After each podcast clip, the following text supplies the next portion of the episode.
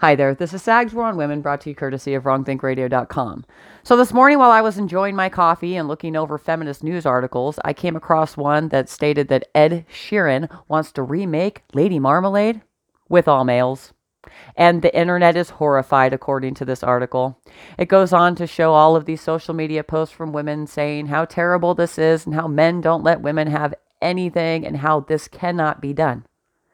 Now, I find that ridiculous. But what I find even more ridiculous is the hypocrisy. Because you see, I came across another article that states that there are 12 movies that are dominated by male cast members that need to be remade with an all female cast. Movies like Caddyshack, Lord of the Rings, Lord of the Flies, um, Reservoir Dogs, things along those lines. Yeah.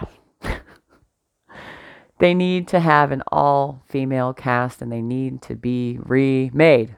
But Ed Sheeran and his buddies putting out a song that was put out previously by all women is, of course, an affront to women. So I just wanted to throw that out there. I thought it was quite funny. Um, no, they don't need to remake movies with an all women cast because let's face it, well, at least in my opinion, men are better actors. Don't believe me? That's fine. But think about this men don't need to show their tits either to get people to watch their movies. And that's that. If you enjoyed this podcast, please be sure to like it and share it with your friends. And as always, if you want more hard hitting content from the right side of things, check out wrongthinkradio.com. I'm Sag Novotny, and this is my war on women.